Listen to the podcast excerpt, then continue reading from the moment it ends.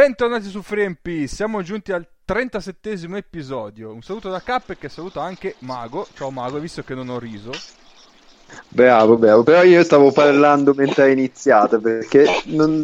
cioè, dobbiamo metterci d'accordo, non si può andare avanti così. Una volta Però... ridi tu, una volta parlo io. Ma tu non avevi sì. ancora il microfono attivato, quindi non ti si sente. Benissimo, benissimo. Un saluto anche a Paolo. Salve a tutti. Paolo, vuoi saltare, salutare qualcuno in particolare? Eh, dovrei. Sì, che dovresti. Adesso ti, ti lascio pensare mentre saluto anche Egno. Ciao ragazzi, buonasera. Ti è venuto in mente Paolo? No. Ti sei, allora, probabilmente ti sei giocato il tuo lavoro futuro. Ah. Eh, eh. Il nostro, nuovo asco- eh, il nostro nuovo follower su Twitter, perché da essere follower su Twitter ad essere ascoltatori ci passa tutta la vita del mondo. Ci passa la dignità, credo. qualora un, un, certo dirigente sportivo che io stimo molto, con il quale ho avuto modo di parlare alla Backdoor Night, eh, avesse la malsana idea di ascoltare un nostro episodio, ci tengo a precisare che io ho sempre registrato rigorosamente in stati alterati de- delle capacità di intendere di volere e che tutto ciò che ho detto a 3MP rispecchia solo in parte quello che realmente io penso. No, cioè, un maniavantismo rispetta... vergognoso. In realtà lo rispetta al 100%, però normalmente sono in grado di usare dei modi un pochino più educati, ma per questo meno sinceri. Mi sembra però una perfetta descrizione. Eh... La buona educazione è una trappola. Eh sì. Ed è l'anticamera del, della menzogna. Salutiamo Nick che oggi non è presente con noi, eh, è in altri lidi, come si può E niente, direi di partire. Ah, ma, ha tenuto, ma, ha tenuto, a farci sapere che De Colò e Rodriguez e anche Teodosic sono quasi ufficiali, ha detto lui. Quasi quasi. Ma ne parleremo anche dopo probabilmente. È un peccato che non ci sia in questa puntata. Vabbè, ma ne faremo magari uno. Un sì, speciale, e se gli, avanzano dei, se gli avanzano dei soldi fanno anche un'offerta a quel ciccione di Jokic. Mi ha detto. eh, sì. D'altronde hanno preso il, un serbo che giocherà da italiano, quindi quale miglior segnale di questo? Chiaramente. Sì, Udine l'ha presa bene, eh? Sì, cosa fatto? Sì, sì, Udine. Udine. Ma nel nord-est in generale, quando le cose non girano al modo loro, hanno la tendenza a prenderla molto bene, perché tra, tra Verona, che diciamo ha preso molto bene la, la sconfitta ai playoff, e, e Udine, tra l'altro nel caso di Udine anche abbastanza giustamente non l'hanno presa bene perché Beh, sì. a detta loro praticamente il contratto era già fatto, era tutto ok, stavano già organizzando le strategie di mercato sapendo che Nicolic ci sarebbe stato e poi Nicolic ha fatto un pernacchione sontuoso. Eh sì. Allora, abbiamo un po' di domande a cui rispondere prima di iniziare con gli argomenti di puntata quindi andremo a pescarle subito. La prima è del nostro amico Marco che ci chiede: Ma eh, dietro America, Stati Uniti e Serbia, chi ci mettete in un possibile podio mondiale? Allora, già subito bacchettiamo Marco perché è dietro Stati Uniti e la componente nazionale della Virtus. Chiaramente. Ok. Chi ci mettiamo? Ma io avanzo forte la candidatura della Francia. Che sostengo anch'io. Secondo me la Francia ha, ha assolutamente diritto di cittadinanza, anzi in realtà probabilmente può, può andare più avanti in questo potenziale ranking. Ok. Ennio? Ma voi siete proprio sicuri che la Serbia arrivi in finale? Sì. vabbè, vabbè. tu lo fai testo, io parlavo agli altri due, tu sei Homer. Loro sono d'accordo con me. sì, io sono abbastanza sicuro. Ma sì, cioè, poi può succedere sempre di tutto, però. Beh, ma anche il cazzo con le patate può succedere. No, allora, ve lo dico, ve lo dico per un motivo semplice. Tenendo conto di quello che è il tabellone, sì. la Serbia, per finire dall'altra parte del tabellone rispetto agli Stati Uniti, deve vincerle tutte. Le cinque partite della fase a gironi. Cioè deve battere sia Italia che Spagna. E non cazzeggiare perché altrimenti Easy. si ritrova in semifinale con, eh, con gli Stati Uniti. Cioè, okay. faccio, è, era questo il discorso. Certo, certo, sì, sì, sì.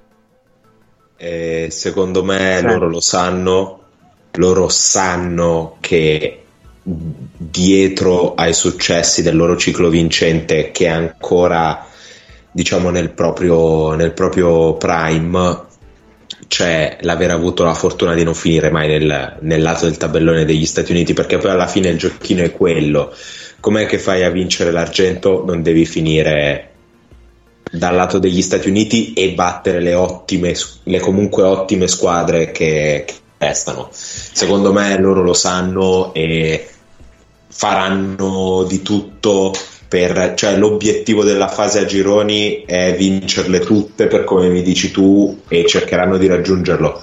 Non è detto sia automatico e allora in quel caso è chiaro che la Serbia non potrà essere la vincitrice della medaglia d'argento dovesse incontrare gli Stati Uniti in semifinale però ecco se, se ne faccio una questione di, di ranking perché poi è chiaro che il tabellone ha un effetto enorme sull'esito finale di, di una competizione certo. del genere.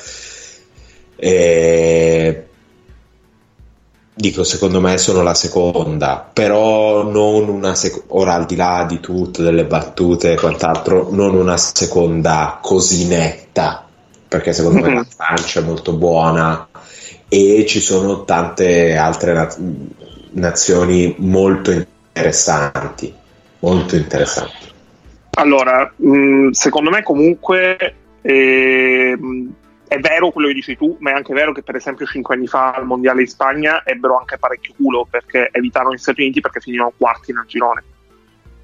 Quindi sì. è una variabile che è diversa, cioè qua il margine di errore con questa fase a gironi per quelle che sono le nazionali comunque competitive è zero perché tu se perdi due partite al 90% non fai quarti di finale.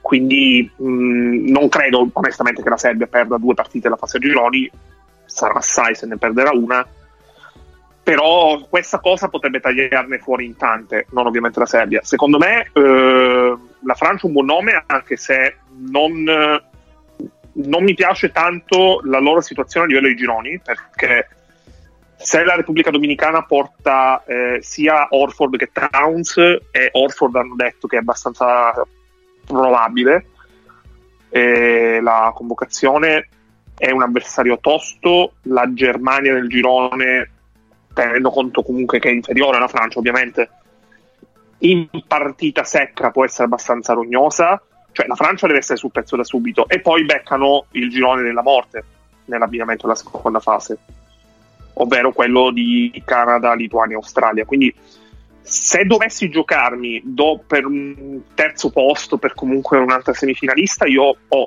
comunque tre nomi che faccio in maniera mm, un po' razionale e un po' sorprendente, perché secondo me ci saranno tante sorprese a questo mondiale, proprio per questa formula eh, dove mh, mm, se sbagli una partita nel primo girone rischi veramente di perdere molto a livello mentale. Eh, due squadre sono, Germania, eh, sono Grecia e Australia, che secondo me possono andare molto lontano. Australia piace molto anche a me ed era il secondo nome che avrei fatto.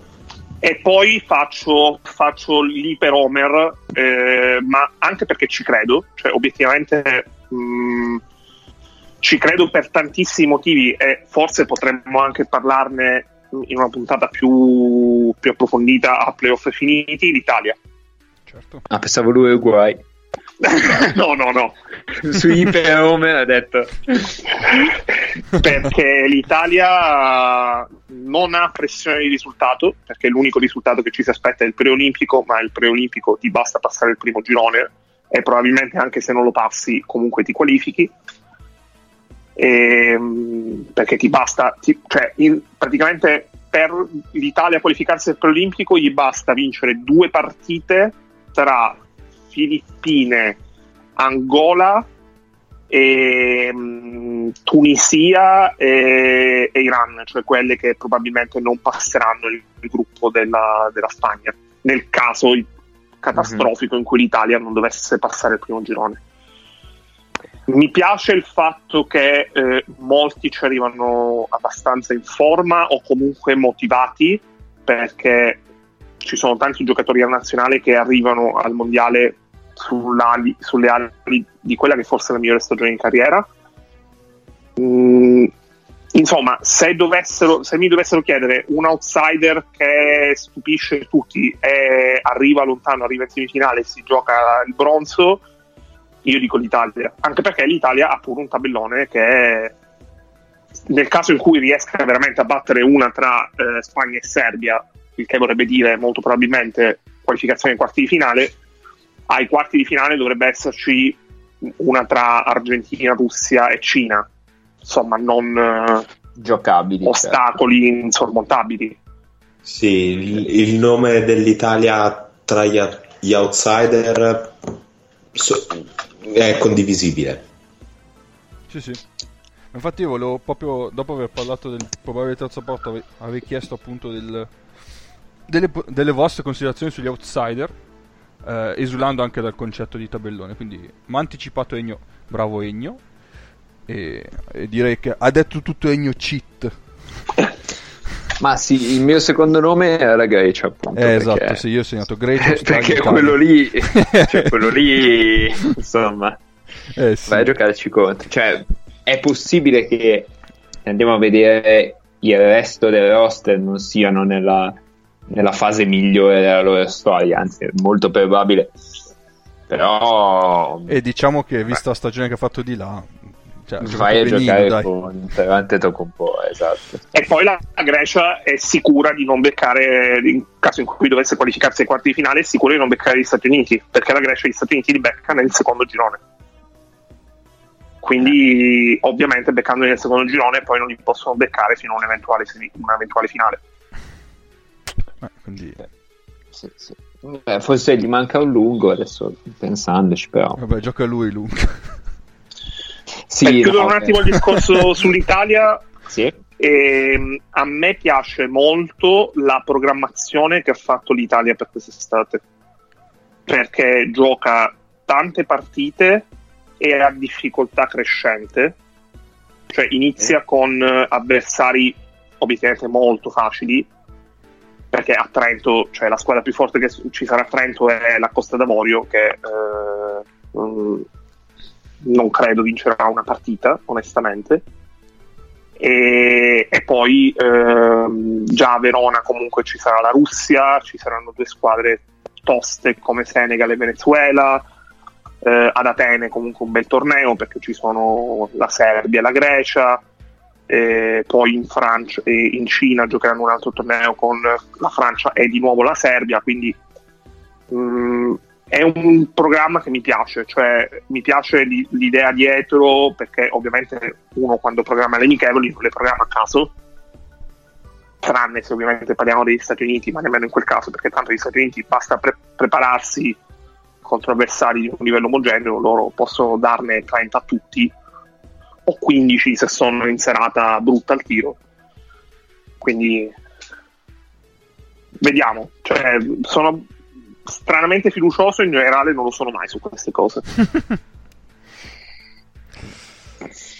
C'è un Tra gli Stati Uniti gli Stati Uniti hanno quasi praticamente ufficializzato i 12 più o meno. Gruppo, hanno fatto il gruppone, mancano tipo quattro nomi che secondo me perché stanno provando a convincere mm. eh, due o più di Golden State. Perché allora, eh, oggi sono usciti per, per, bocca, direi, anche se tramite Twitter di Vosh, eh, Anthony Davis, Kemba Walker, Donovan Mitchell e James Harden, più Bradley Bill, Eric Gordon, Kuzma, Dillard, Berk Lopez, Kevin Love, McCallum e Tatum.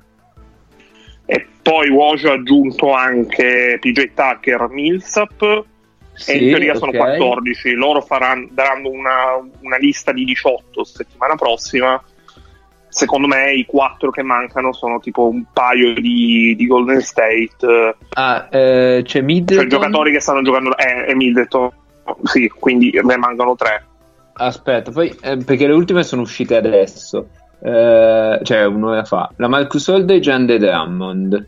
Eh, ne manca uno allora. Manca un nome. Perché sono 17. E poi c'è John Collins e Marvin Bagley. Eh, allora siamo 19. eh, sì. Vabbè, anche loro, cioè, adesso noi facciamo la Serie A 17, 18, 16, ne, potranno, ne potranno chiamare 19, no? Che poi... Potremmo fare una Serie A 19. Esatto, esatto. Per... sono molto d'accordo con questa cosa per il tema del nostro podcast, secondo me sarebbe interessante pensare a come potrebbe essere una nazionale americana di americani che giocano in Europa, Bello. giusto così per giocare, che secondo me sarebbe una nazionale, cioè sarebbe una squadra forte. Vogliamo provare a farlo? Da medaglia, non da oro. Che deve giocare vero per arrivare all'oro Mm-mm. deve giocare davvero vero e, e può no, tranquillamente non vincerlo. Sì, no, no, assolutamente. Secondo me non la vincerebbe, però potrebbe vincere una medaglia. Vogliamo eh. veramente mettere giù questa nazionale? Ah, io sono senza carta e penna sto giro. Per l'Oliro Steam ce l'avevo. Per l'Oliro, ce l'Oliro Steam ce l'ho scritto su un foglio di carta. Questi, questi eh, sto andando a caso, giusto per massacrare un po' la nostra scaletta. Vai. Come avevi predetto. Allora, dai, iniziamo. Allora, facciamo un nome a testa a giro. Sì. Così, ok. Vai, Parto io. Shellarkin. Ok. Cappe. Arrivo, aspetta, che sto segnando. Vabbè, eh... Ennio. Vai Ennio. E Higgins ok. Che erano i primi due che avevo anch'io, cioè proprio... eh... Vai Lu. Boh, Clyburn. Eh, una letta, dai, ci sta. No, ma ci arriviamo facile a 12, eh. Sì. Sì. Oh, yeah. Mike James. Ok. Ritocca a me. Sì. Brian Dunston. Ok. Ennio? Eh, avete detto Clyburn, avete detto Dunston. Eh, possiamo togliere la, la tutazione slovena a Randolph? eh, vabbè. Eh, no. che cazzo? Allora... Beh, allora anche Calates. no, vabbè, Calates, Calates è greco vero, cioè, vabbè, tutto. Randolph di sloveno. Sì, c'ha, c'ha, il, c'ha il documento e basta. E... Ehm, passo, perché ci devo pensare. Mago? Uh... Mm. Tompkins. Ci sta. Ok. Tom... Ci sei Ennio? Vuoi, vuoi andare o vado io? Vai, vai tu un attimo. Vado, vengo dopo di te. Allora. Vediamo. Io c'ho già il pessimo di Paolo, se volete. Uh, Derek Williams. No. Eh, fa culo. Allora, siccome io devo recuperare due giri, sì. no, prima c'è Paolo, dico... prima c'è Paolo. Ah, ok, va bene. Vabbè, di, di i tuoi due. Poi io No, no, perché poi perché sicuramente uno te lo rubo, quindi di prima. Non me ne fre... non temo nulla. Vabbè, allora, uno è Brandon Davis. Eh, beh. Sì. Sì. E, mm, e l'altro che vado a prendere è, è Wilbekin, così completiamo con l'Ark- Larkin, Wilbekin e James. sì. Ok, a quanto siamo? No, Siamo mettili anche per ruoli. due, tre, quattro, Allora abbiamo Larkin, James Wilbekin, Sì. Ok. Higgins, Higgins, Clyburn. e quindi questi quattro sono gli esterni, Clyburn, Tompkins, Williams, Dunston e Davis. Esatto. Manca un Un tre, tre, direi. Un... Sì. sì. Manca un 3. Io, io ho il tuo nome, però se tu non ce l'hai... Io ho un nome per il dodicesimo comunque. Allora, manca un 3 di Andre Kane. Ostia. Bello. Eh, Vabbè, uno da... Da davvero non c'è niente di meglio? Eh, Ah, si riesce in Eurocup. No, beh, dai. Ma anche Nannari. no, preferisco di Andre Kane. Nannari... Cioè, Cioè. Nannali, Nannali secondo me è più forte di DeAndre Kane, ma preferisco DeAndre Kane. Ma che non tira neanche. Ho detto DeAndre Kane. E io ho detto che non tira neanche. e, e- e- e tu non sai che, che cose probabilmente gli allenatori di Nannali vogliono tirare in testa a Nannali, quindi dico DeAndre. No, beh, vorrei, vorrei cioè, nel senso, anch'io ho una lista infinita di cose da lanciare addosso a Nannali, ma Vabbè, ma tu perché sei un povero piccolo tifoso? Ennio? Dai. Il mio dodicesimo è Tarceschi, perché comunque è un lungo, grosso, atletico che può darti tanta, tanta legna. Finora non abbiamo messo nel roster. Vero? Mago? Ha un suo perché. Eh, Un esterno, così completiamo i 12. sì, William Goss. Che è il nome Eh, di Paolo, che Paolo non Però è, troppo play, però è troppo, è troppo play. Non l'ho fatto apposta, lo, lo avevo immaginato che tu mi avevi, mi avevi appioppato William. Goss. Eh, allora, boh. Beh, come, come dodicesimo ci sta benissimo Kyle Curich, probabilmente. Ah, giusto. È Tarceschi undicesimo, che tanto comunque vuole sì. Cioè, il minutaggio è quello. Beh, a fare quella roba là ci sta anche tipo Jesse di giocatore. Eh, vabbè, ma porta Curich tutta la vita. Porti chiudi- sì, lo, lo- lo comprendo. Comunque, sempre parlando degli Stati Uniti, Collins e Bagley è il select team, che di solito è la squadra che formano per gio- giocare le amichevoli contro quella che poi va a fare gli Stati Uniti. Che sono le amichevoli Ah, ok, più dure che normalmente gli Stati Sì. Uniti giocano, cioè i pick-up game con, con la squadra B. Quelli più giovani, quelli più giovani, che sono quelli più Ah, giovani, ok, che, fanno l'esperienza del, che fanno l'esperienza del ritiro. Tipo come quando Barcellona 92, eh, nel prepara- nella preparazione di Barcellona 92 c'era la squadra, quella di universitari con Grant Hill, che batté la squadra americana e il giorno dopo gli diedero 50. Sì, sì. Quella che sarebbe stata la teorica nazionale degli Stati Uniti se avessero continuato a mandare gli universitari. Esatto, esatto. Beh, direi che questa squadretta se la gioca per... Ah, beh, sì. Questi giocano, eh. Mago, non portavi Eh, il singleton te? Adesso. Ho già sofferto tanto in questi ultimi giorni. per Ma non ci rompere i coglioni. Eh, honorable mention, io direi al posto di Tarzuski magari si potrebbe portare Kyle Hines. No, ma sono troppo tutti undersize così. Vabbè, ma però è Pote- uno da esperienza, nel senso. Otello Hunter. Anche sì. Va bene. Abbiamo Otello Hunter ce l'ha qualche passaporto strano, eh. Otello Hunter infatti, gioca credo con- anch'io. Otello Hunter anch'io. gioca a Cotonou, tipo passaporto della Liberia.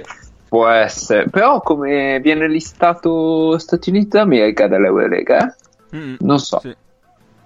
Perché l'Eurolega mi pare sia abbastanza ehm, realista su questa roba qua. Cioè no- Lì- non, non segnano Vildosa come italiano, lo segnano come argentino. Liberiano. Otello. No, credo che lo segnino come italiano invece. Vildosa. Vildosa- Proprio Vildosa- Vildosa. Vildosa viene segnato come italiano. Sì, sì, sì. Sono abbastanza sicuro, adesso controllo appena vedo lo stemma del Bascogna. Eh, Cremona meno sì, 10. Vildosa, Huertas e pure Garino vengono e anche Granger vengono segnati come italiani. Sti cazzi, allucinante. Capito, ragazzi? Cremona sta a meno 10. Sì. Allora vado a vederla. Io ho detto, eh, piccolo discorso, quando ho visto che Venezia era avanti, ho detto, oh, ma vince Cremona, era avanti di 20. Perché sono quelle partite lì dopo ti addormenti. E... Niente. Andiamo avanti con la nostra scaletta. E dobbiamo rispondere a un'altra domanda, attenzione, perché Sì. eh, un certo Hunter ci ha scritto su Twitter con l'hashtag AskFree chiedendo... Otello? no, Talley. No. Hunt- Hunter Talley. E ci ha chiesto, ma se voi poteste fare solo una domanda a Lionel Ricci, cosa chiedereste? Come cazzo hai fatto a mettere l'hashtag per Asperi su questa cosa? Cioè, non so perché. Boh, eh, non si sa.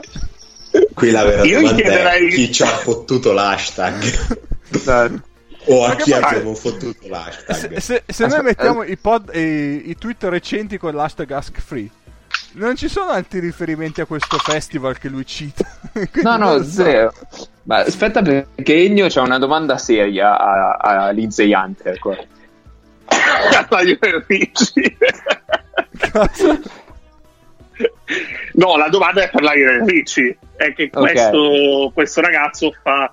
Io gli chiederei se Milano è più forte con o senza Mike James. Ah. Troll, trollone.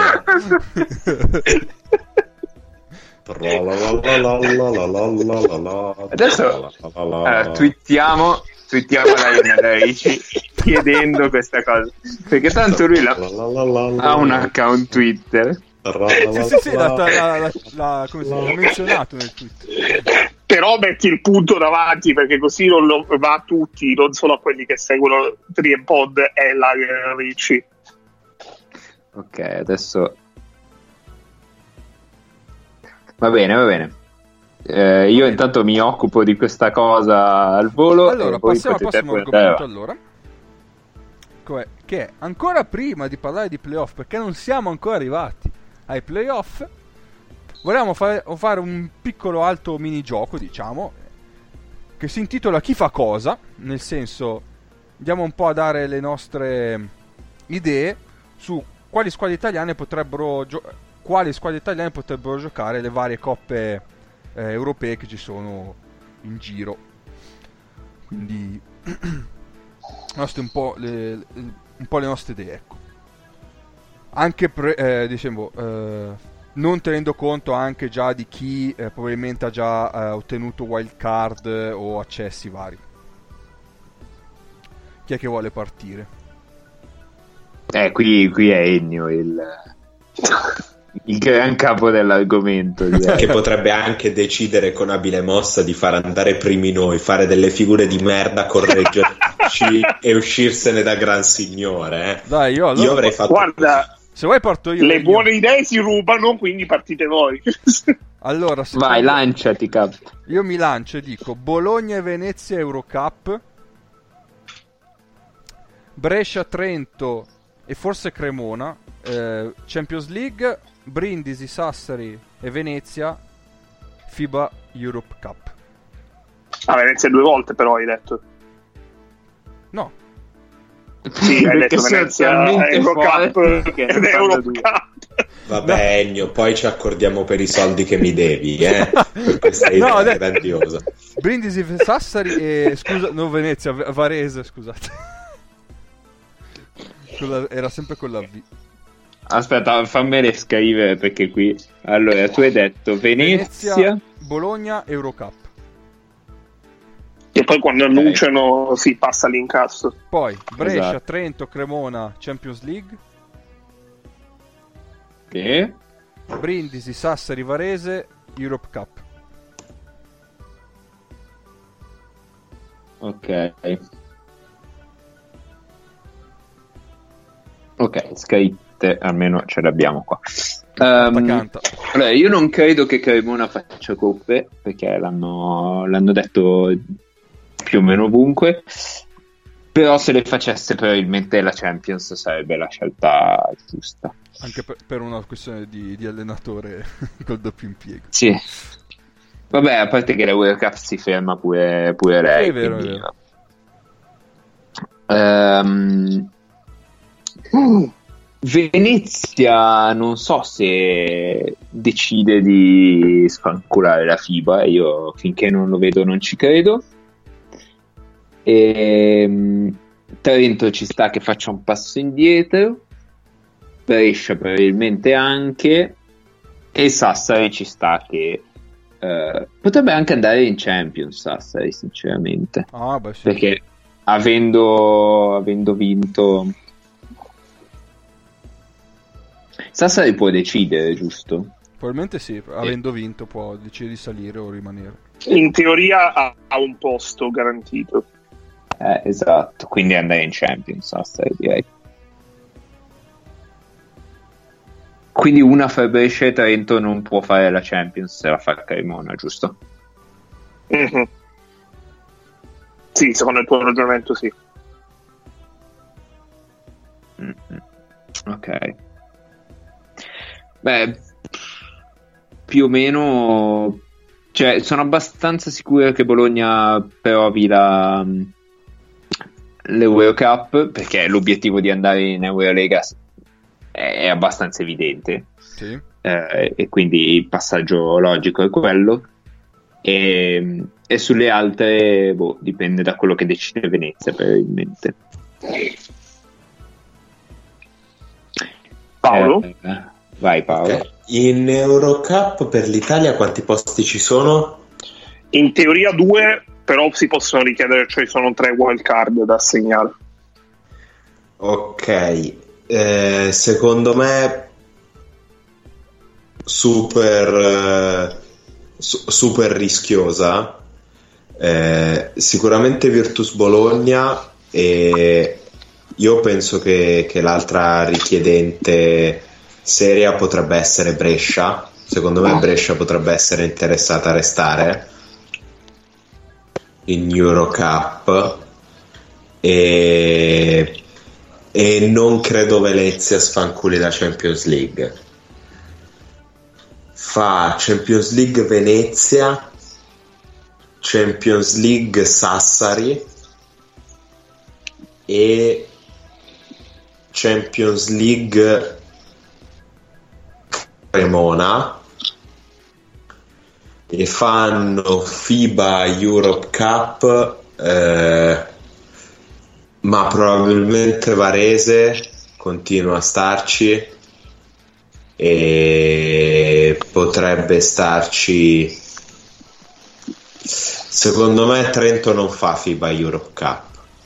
Se non fa almeno Champions League Trento l'anno prossimo non, non le fa e fa, si prende un anno di pausa per ripartire un po' col progetto che avrebbe anche senso considerato il cambio dopo tanto tempo di, di guida tecnica Quindi fa l'anno per arrivare in fondo, cioè insomma l'anno forte, diciamo. Fanno un anno che viene buono sì per il campionato in cui mettono le basi per una progettualità di tre anni Ok, sì. Ci sta. Ok. E secondo voi Cremona può permettersi nel caso in cui dovesse fare la finale di non fare nessuna Coppa Europea. Cioè la Lega non, non dice niente. Ma può dire qualcosa e Cremona avrebbe tutto il diritto di fare un pernacchione. Sì, quello se Cremona fosse gestita da te.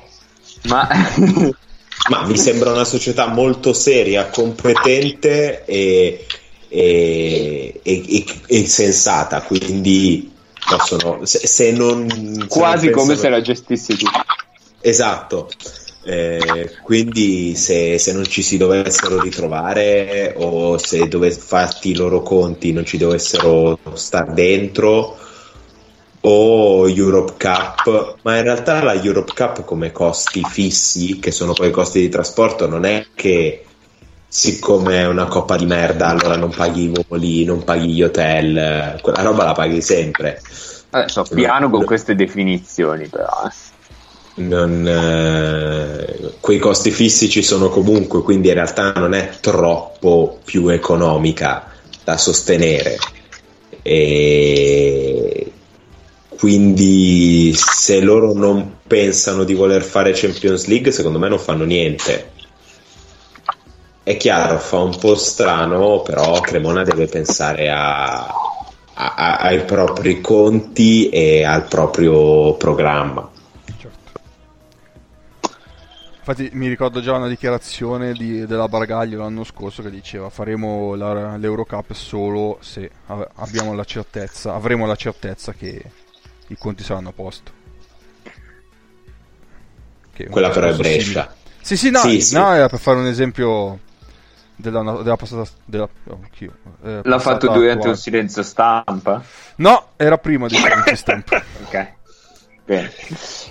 Eh, intanto alle 22.19 eh, la- cioè il- l'account di 3MP chiede a Lionel Ricci se l'Olimpia Milano è più forte o meno forte con Mike James. Benissimo. Sentitevi liberi di rispondere a qualsiasi cosa, eh, anche voi che ascoltate. Per dimostrare Allora- che la storia è nostra. Vai. Allora, eh, premessa fondamentale, mh, per le coppe funziona che si segue l'ordine di classifica comprensiva di playoff, Sì. quindi vabbè, togliendo Milano da parte, eh, le prime due che avranno facoltà di scelte potranno scegliere dove andare, in teoria sono eh, Sassari e quella che vincerà la serie tra Venezia e Cremona. Ok. Premetto anche che ho fatto una ricerca rapida e non mi risultano esempi di squadre che hanno vinto il campionato e poi eh, l'anno dopo non hanno giocato coppe europee nella storia del basket italiano. Ok. Quindi eh, Cremona sarebbe un caso unico e storico, ma credo che il discorso delle coppe sia anche essenziale per convincere i Diner a continuare, perché Diner finché si gioca una partita alla settimana ci sta, eh, nel senso di, di giocare e di mettersi in gioco per un'altra stagione, anche perché la prossima sarebbe verosimilmente l'ultima. E, mm, ammesso che comunque magari non si ritiri dopo che eh, eh, vincono lo scudetto, vincono la Coppa Italia, sarebbe una scena da film, Sì. più- non film tanto quanto la Sassari di Pozzecco, ma quasi. Mm, considerato un discorso della classifica, secondo me in eh, Eurocup Trento resta perché la ribalta europea gli può servire prima di tutto per tenere Crust e poi Sì. per, ehm, per un discorso di eh, visibilità non solo di giocatori eh, da prendere ma anche di giocatori da formare cioè l'esempio che hanno fatto quest'anno con Jovanovic provare a ripeterlo magari con un giocatore più, più adatto al campione italiano che è una cosa che mi immagino possano provare a fare con mm, Brienza e anche Molin come assistente. Quindi Trento Eurocup insieme a Venezia perché onestamente io ci credo perché eh, tre anni comunque in FIBA diciamo che Venezia non ha dopo che ha fatto tre anni in FIBA ha fatto una Final Four ha vinto un trofeo. Mm, ci sta che comunque provi l'avventura di sopra E, mm, e la Virtus potrebbe entrare con una delle wild card, quindi la terza italiana, perché l'anno scorso in teoria Eurocup aveva fa- eh, Eurolega aveva fatto la cosa di mettere due wild card per le finaliste di Champions. E, um, la K non ha accettato l'invito ma il Monaco sì.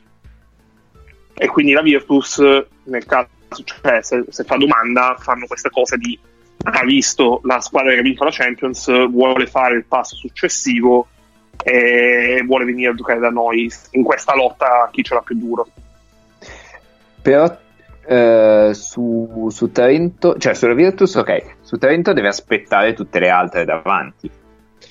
Sì, però se io vado però a vedere le altre va? davanti, se vado eh, a vedere le altre davanti, eh, tieni conto che le altre davanti sono Cremona che non fa, Venezia che okay. comunque entra, okay. Brindisi che non credo faccia una coppa di questo tipo e Sassari. E Sassari.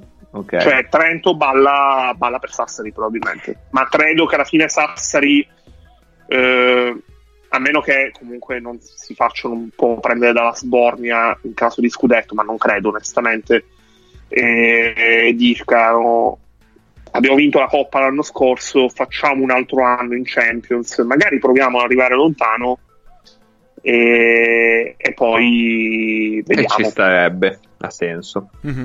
Anche perché se Sassari, se Sassari, fermo restando che alcuni di questi andranno via, ma se già riuscissero a tenere tutti gli italiani e riuscissero a confermare tipo Smith e Pierre, che penso che sia, e volendo anche Cooley, che penso che sia il massimo comunque di conferma a cui Sassari può sperare di arrivare Mm, con un, una, un'alternativa forte a Thomas, Sassari può anche giocarsela per vincere la Champions.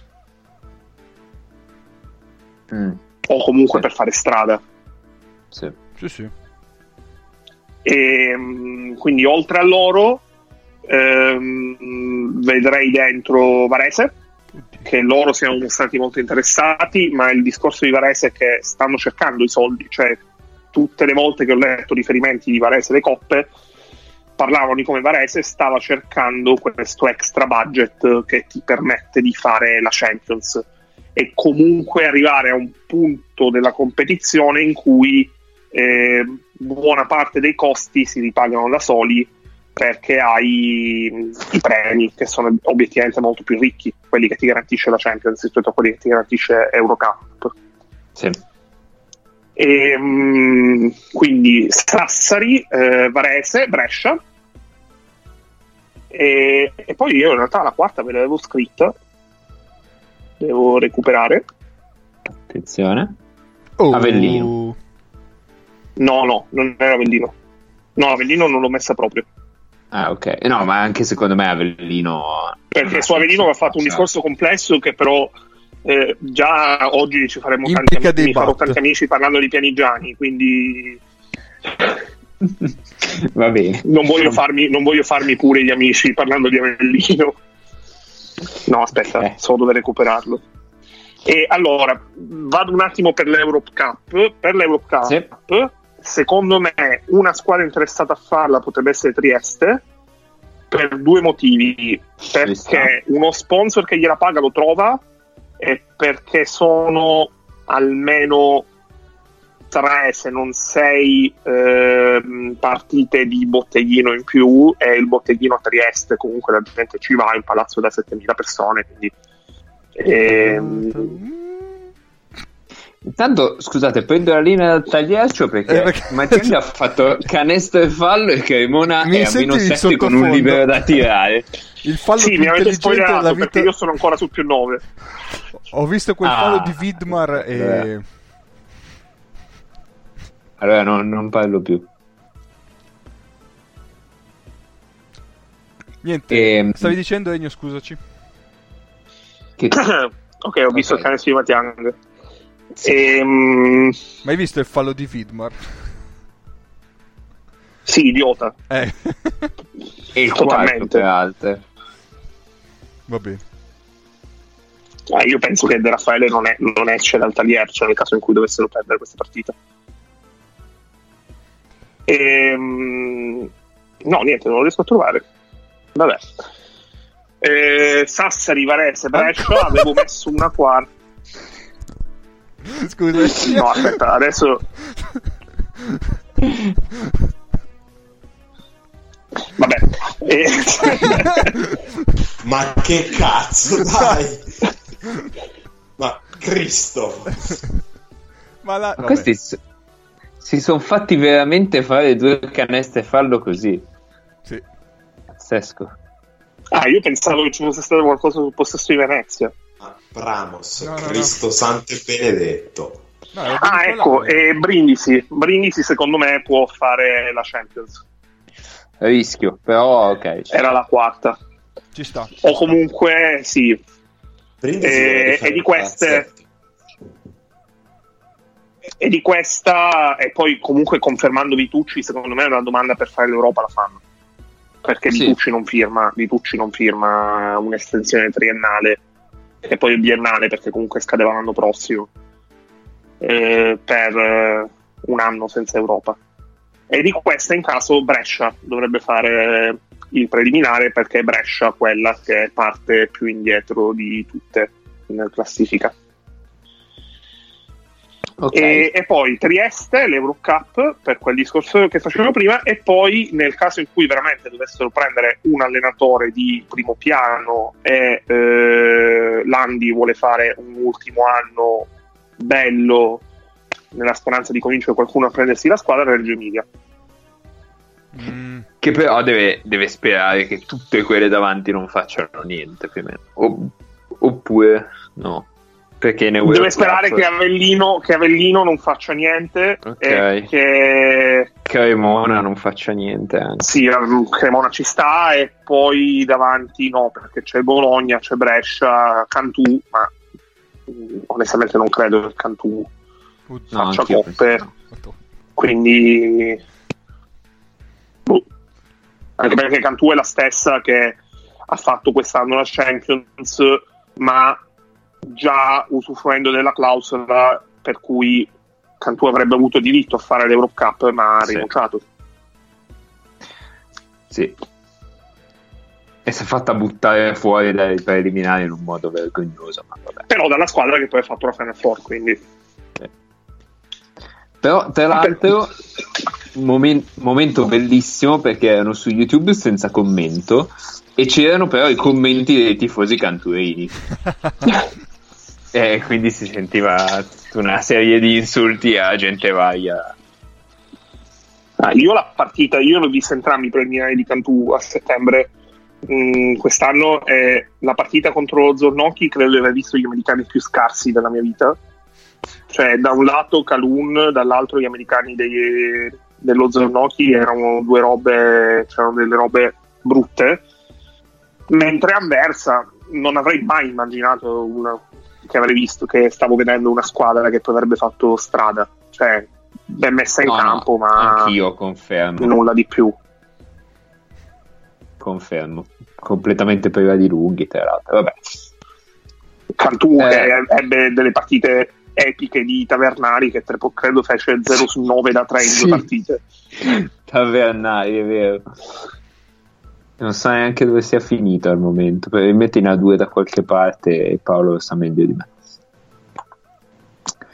Ehm, da- dato che hai nominato lo Zornoki, mi, mi si impone una brevissimissima parentesi sul eh, basket ungherese. Eh, il, Falco Vulcano, il Falco Vulcano ha battuto anche in gara 2 lo Zornoki, quindi ha vinto di 13 gara 1 e di 15 gara 2 e attende gara 3 e dai. per andare in finale. E dai. Per andare in finale. Ah, fanno pure il playoff a meglio alle 5 in Ungheria. Sì. Va bene. Direi che ci siamo su questo. Sì. Quindi è arrivato il momento di parlare del playoff di Serie A. Mentre vediamo uno 0 su 2 alla lunetta di... Però cap e basta. Buon fallo, buon fallo di Ricci. Buon fallo Eh, di... no, era di Crawford, era di Crawford il fallo. Non è di Ricci.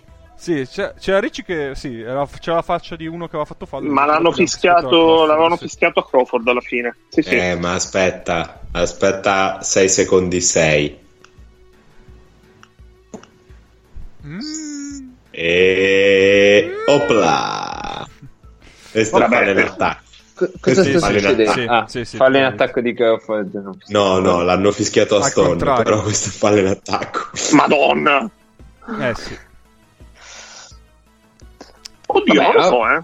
Ma possiamo Sì. anche non parlare del resto so. dei playoff e commentare solo questa partita in semidiretta. Ma sì, ma perché Sì, no? secondo me avrebbe più senso. Ma perché c'è da commentare qualcos'altro? Ma questo, No. questo perché Paolo tu non vuoi parlare di Milano.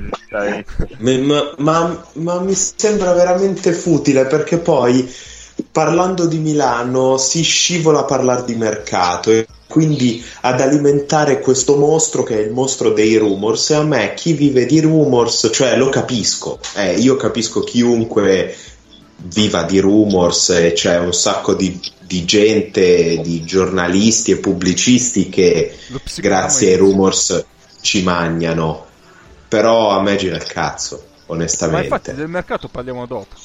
Eh, no, ma è che Milano è l'anticamera di parlare di quello. Non ci posso credere.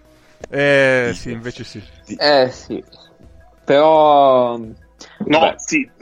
Inizia a sbagliare. Niente, non dire niente.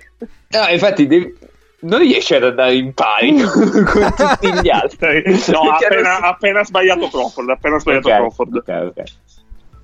Sei tipo 10 secondi indietro, quindi Sì, ero, ero un minuto dietro poco fa, quindi Madonna. sono Bravo. migliorato. bravissimo, bravissimo. Comunque Crawford due punti e Cremona ha Sì. rimontato 20 26 punti. Non è una bella notizia per, per nessuno, né per Venezia né per, per Sassari eventualmente, nel caso in cui dovesse esserci una finale. No, infatti, ma Perché perché tutti poi- quanti dicevano Cremona che è Crawford dipendente. Crawford non ha giocato questa serie, eppure vanno a gara 5. Eh, però Cremona ha Sì, un andiamo- lungo che l'anno prossimo sai quanto male farà in Eurolega? Eh sì, No, in Eurolega non lo so, però è in alta No, no, no, no, no, no. no, no, in Euro- Matiang va in Eurolega. O- Otello Hunter che era più forte di eh, era più forte di quanto non sia adesso Matiang quando era a Siena secondo me Matiang ora vale l'Otello Hunter di Siena Sì, Ne- sono d'accordo. e, e quindi Ma allora vogliamo parlare della teoria di Mattianghi in difesa?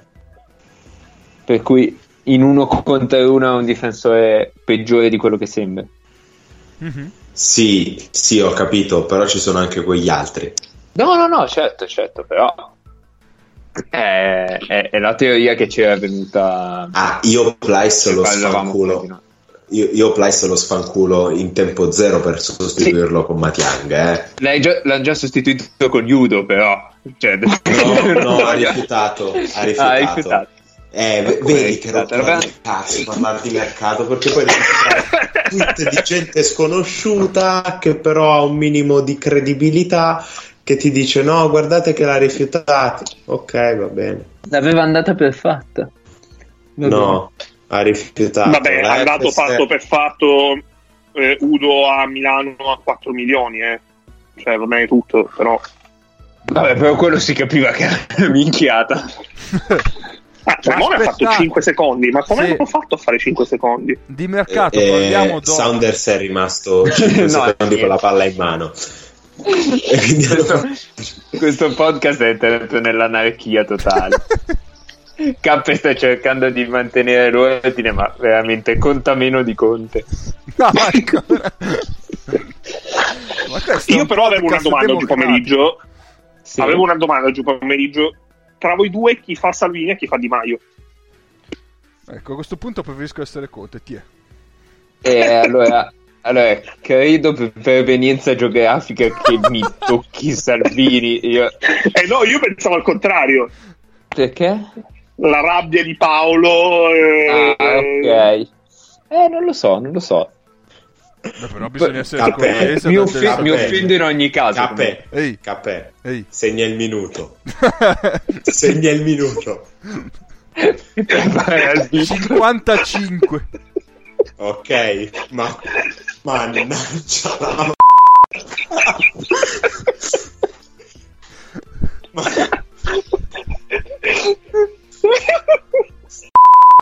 Guarda, se posso consolarti,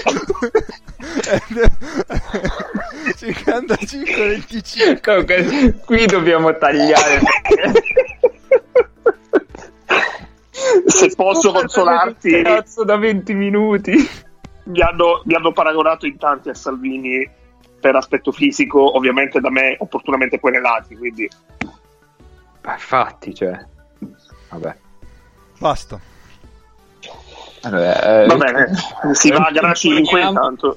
Sì, ci va a gara Raga, 5. cinque- A meno di. No.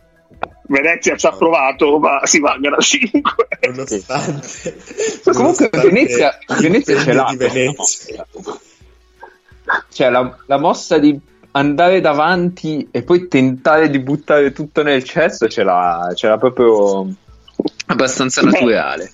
È la partita da cui nasce la Sassari di Pozzecco, che è nata così. Sì. Sì, sì. Va bene, eh, prego Cappe, riprendi pure le redini e poi vediamo co- cosa tagliare e cosa no di quello che è successo. Eh, non lo so, boh, potrei lasciare tutto vaffanculo. Eh, no, c'è da parlare Yes. di, di serie playoff. Quindi, vabbè, eh, se vogliamo, già che abbiamo parlato un po' di Cremona-Venezia, continuiamo a parlare di questa serie che vi anticipiamo in anteprima, grazie a questo podcast siete sempre in, anticipo su notizie, andranno a gara 5. Sì. Vogliamo dare anche il risultato di gara 5, già ci siamo? Eh, ho chiuso la pagina, quindi non ce l'ho sotto mano. Oh. Te- te lo dico io. 75. Ah, o- io dicevo 83-77 Cremona. Ah no, tu parli di, di venerdì, della partita di venerdì. Sì, Ah, sì, quella, che, quella che abbiamo già visto. Ah giusto, vero. Perché noi siamo un podcast in avanti, su- avanti sui tempi. Certo. Prego, prego, parlate pure. Ma eh, io, a parte la, la teoria di Matiang che soffre un po' troppo l'uno contro uno, eh, non ho molto altre, nel senso che l'ho vista un, un po' sì, un po' no.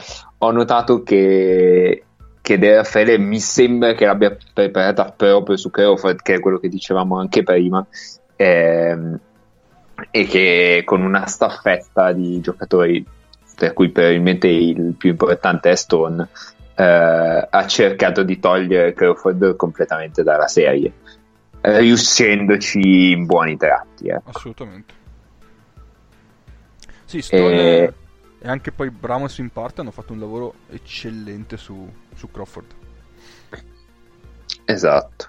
E, mm, e l'altra cosa è che secondo me Venezia dipende tanto da Austin Day, cioè nel momento in cui no- non necessariamente nella fase d'attacco, però nel momento in cui Austin Day si presenta con una certa come dire, un certo atteggiamento in campo, poi tutta la squadra un po' gli va dietro e anche quando lui poi smette sai, e si, si isola un po', eh, diciamo la squadra continua a, a macinare. Poi non, non sempre, eh, però insomma, perché quando non fa niente in attacco è praticamente inutile. Mhm. Più o meno questo. A me piace tantissimo di questa serie le- il livello delle difese, che sono due difese molto competenti e mm, molto forti, al di là del matchup di, di Crawford, che comunque Venezia ha tenuto molto bene per tutte e quattro le partite. Infatti, sono molto curioso di vedere la gara 5 venerdì per questa ragione.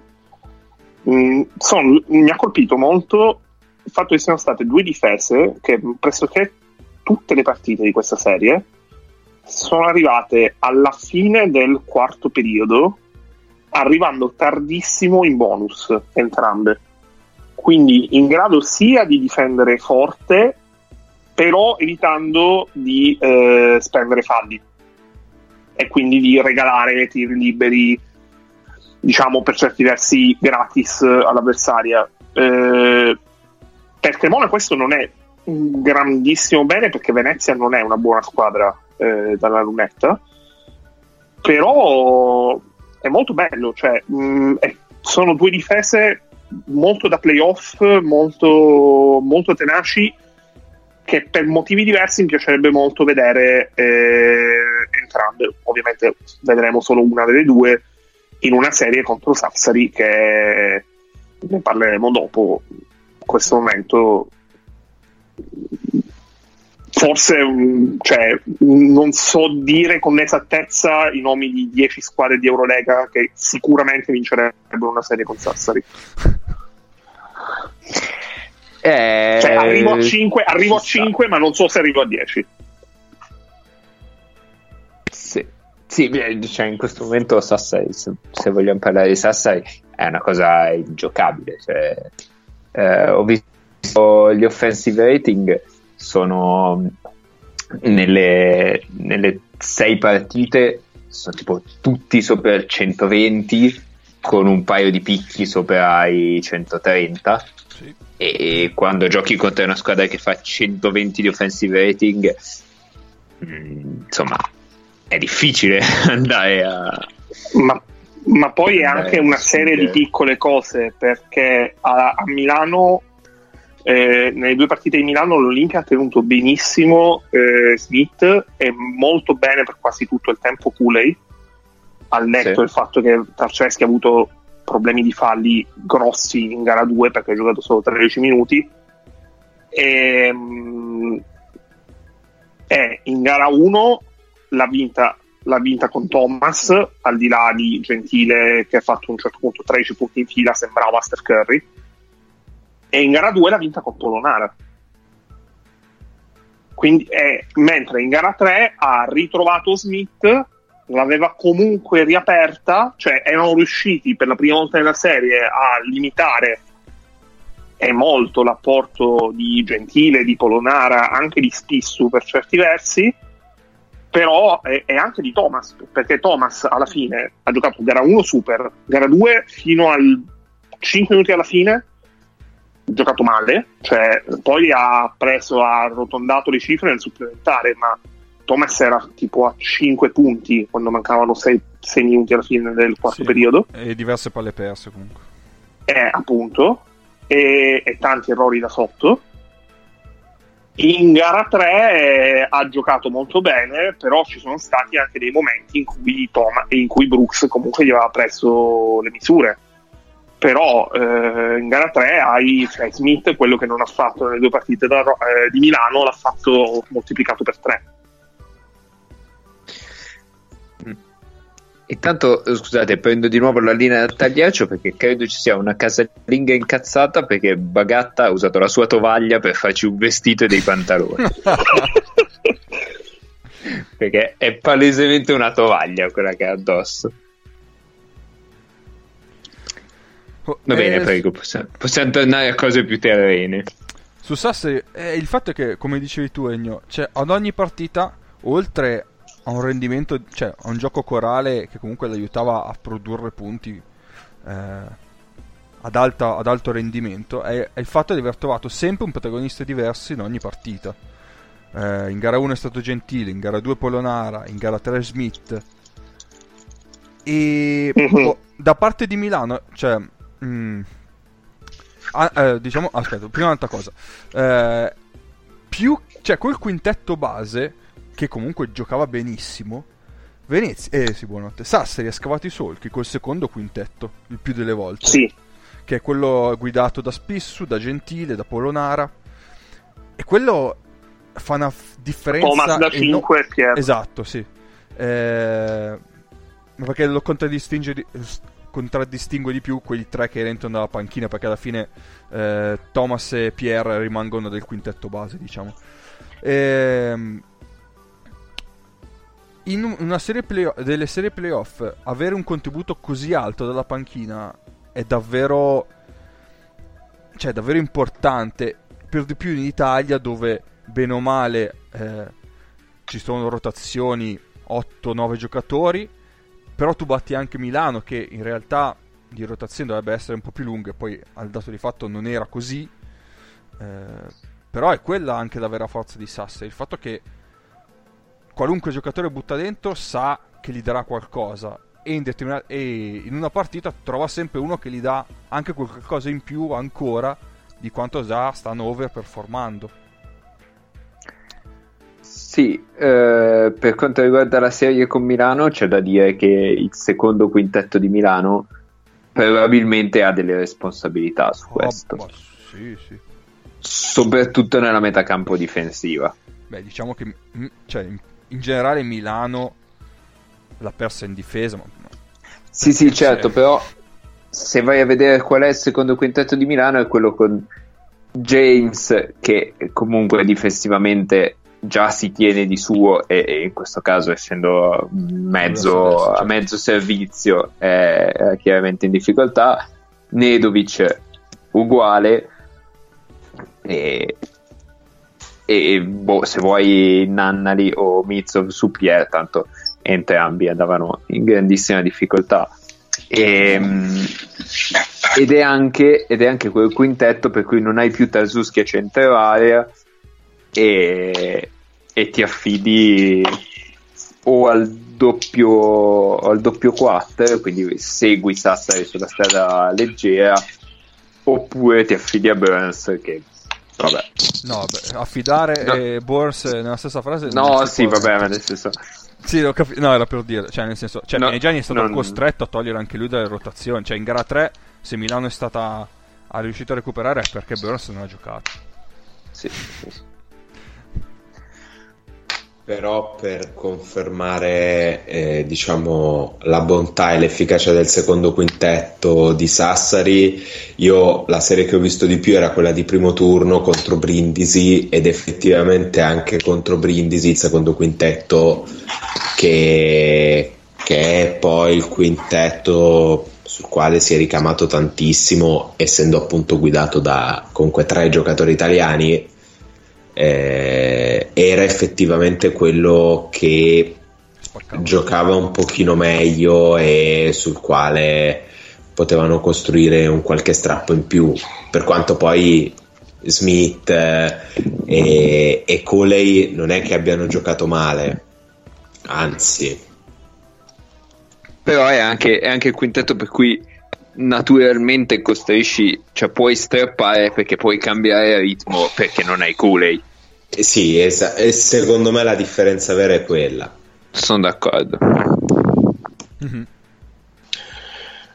Allora, ehm, prima di comunque metterci a parlare di Milano perché ci tocca, temo. E, ehm, eh, non, non, abbiamo, non ci paga nessuno e non abbiamo firmato nessun contratto, quindi si fa che cazzo ci pare, non possiamo anche evitare. Però ce lo chiede l'Europa e anche la gente. Sì. E oh. soprattutto Lionel Ricci ce lo chiede. esatto. mm, una cosa che voglio dire, perché ci tengo obiettivamente, è si può dire anche adesso, perché alla fine sono passati tre giorni da gara 3, eh, la serie è bella che è metabolizzata, già sono stati accostati 10 allenatori diversi alla panchina di Milano, nonostante Pianigiani sia stato confermato. Sì. Mm, è davvero un peccato che una serie giocata molto bene in attacco da parte di entrambe le squadre per quasi tutti i, ehm, i 40 40 40 i 130 minuti sì. e, um, o, o meglio Milano ha giocato bene in attacco gara 2 almeno fino a 5 minuti alla fine e gara 3 abbastanza per tutta la partita e um, Sassari ha giocato a livelli altissimi per praticamente tutte e tre le gare, tranne quel momento in gara 3 in cui forse per la prima volta ha veramente avuto paura di vincere perché si è fatta bruciare 8 punti di vantaggio a 3 minuti alla fine. Mm-hmm. E, um, è davvero un peccato che in questa serie parte delle considerazioni, parte delle, delle analisi, delle conversazioni bisogna, che si fanno e che sono stati fatti riguardano gli arbitri. Perché eh, l'arbitraggio è stato mm, totalmente e assolutamente inadeguato, ma non solo a livello di protagonismo o inadeguatezza dal punto di vista tecnico degli arbitri, ma proprio mh, mm, concettuale. Cioè, io ho visto nelle due partite che ho visto dal vivo e soprattutto anche nella partita che ho visto in tv tantissimi fischi fatti da un arbitro fuori dalla sua zona di competenza e sì. molto spesso erano i fischi più dubbi da entrambi i lati, non per forza, cioè eh, molto spesso questi fischi hanno obiettivamente penalizzato Milano perché mo- molto spesso si è trattato di contatti all'interno dell'area e che hanno penalizzato soprattutto Tarceschi. Detto che eh, Tarceschi ha fatto anche un po' di falli ingenui, ma la metà dei falli fischiati nella serie a Tarceschi sono dei falli che obiettivamente mh, mm, se, se, si fosse adottato un metro univoco per ciascuna partita di questa serie non sarebbero stati fischiati. Sì.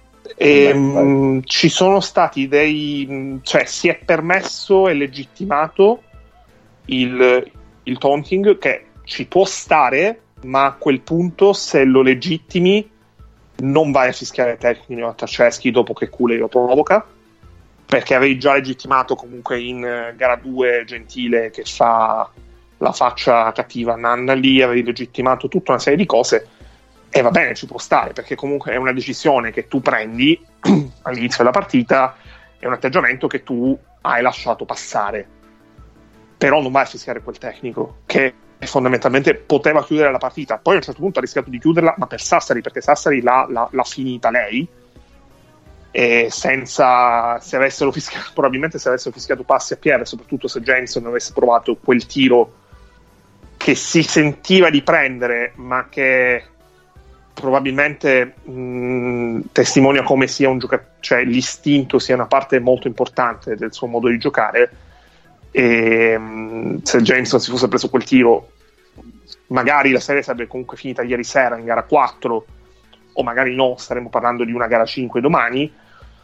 E in ogni caso è davvero un peccato perché eh, si è incattivita una serie, un contesto che obiettivamente metteva di fronte quelle che sono in questo momento le, le due squadre più forti del, del, basket italiano per momento, per potenza dei roster, per tutta una serie di discorsi. E, ed è veramente triste il fatto che si arrivi a giocare a livelli altissimi come può essere una semifinale playoff con eh, degli arbitri che molto, molto semplicemente si fischiano sopra. Sì, su quello sono d'accordo, cioè la quantità di fischi presi fuori da zona di competenza e coperti è veramente una roba improponibile, cioè una cosa che non vedi neanche in Serie D dove gli arbitri sono due. Cioè. Um, Ed è più facile che ci si fischi di sopra, tra l'altro. Sì. In due. Sì, sì.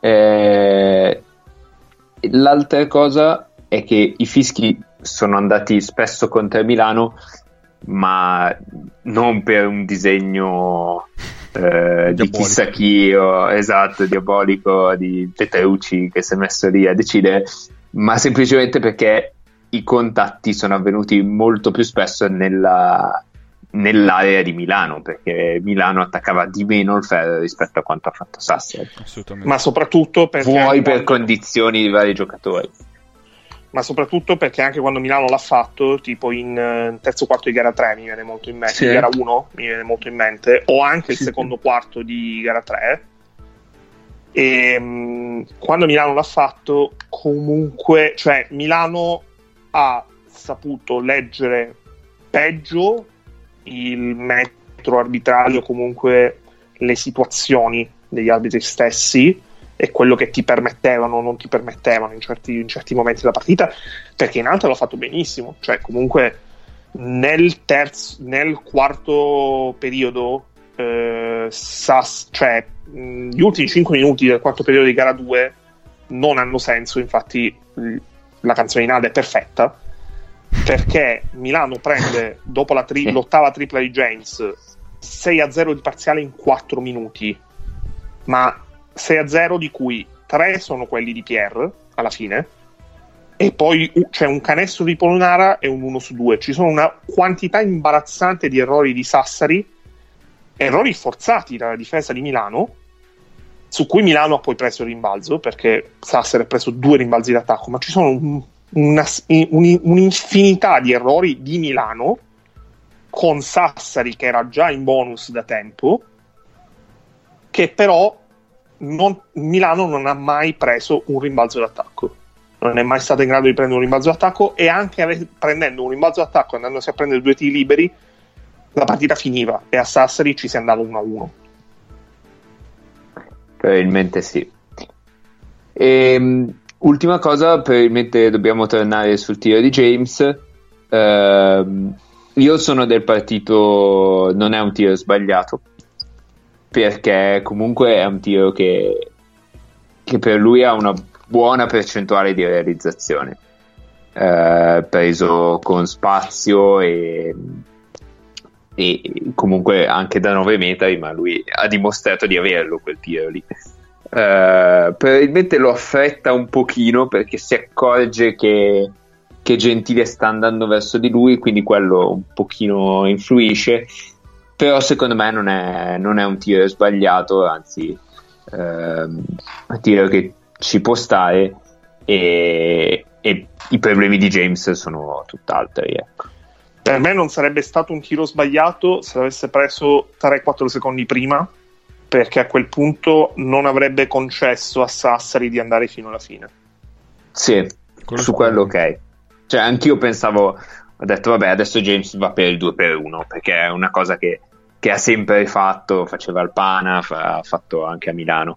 Eh, evidentemente non aveva le, le, gambe per attaccare subito esatto. o, e, e, non aveva la possibilità di prendere quello stesso tiro 4 secondi prima perché è, è lì che Gentile si stacca. Mm, sinceramente, credo si sia fatto un processo a quel tiro, ma che quel tiro sia lo 0,01% cioè contribuisca per lo 0,01% al risultato della serie.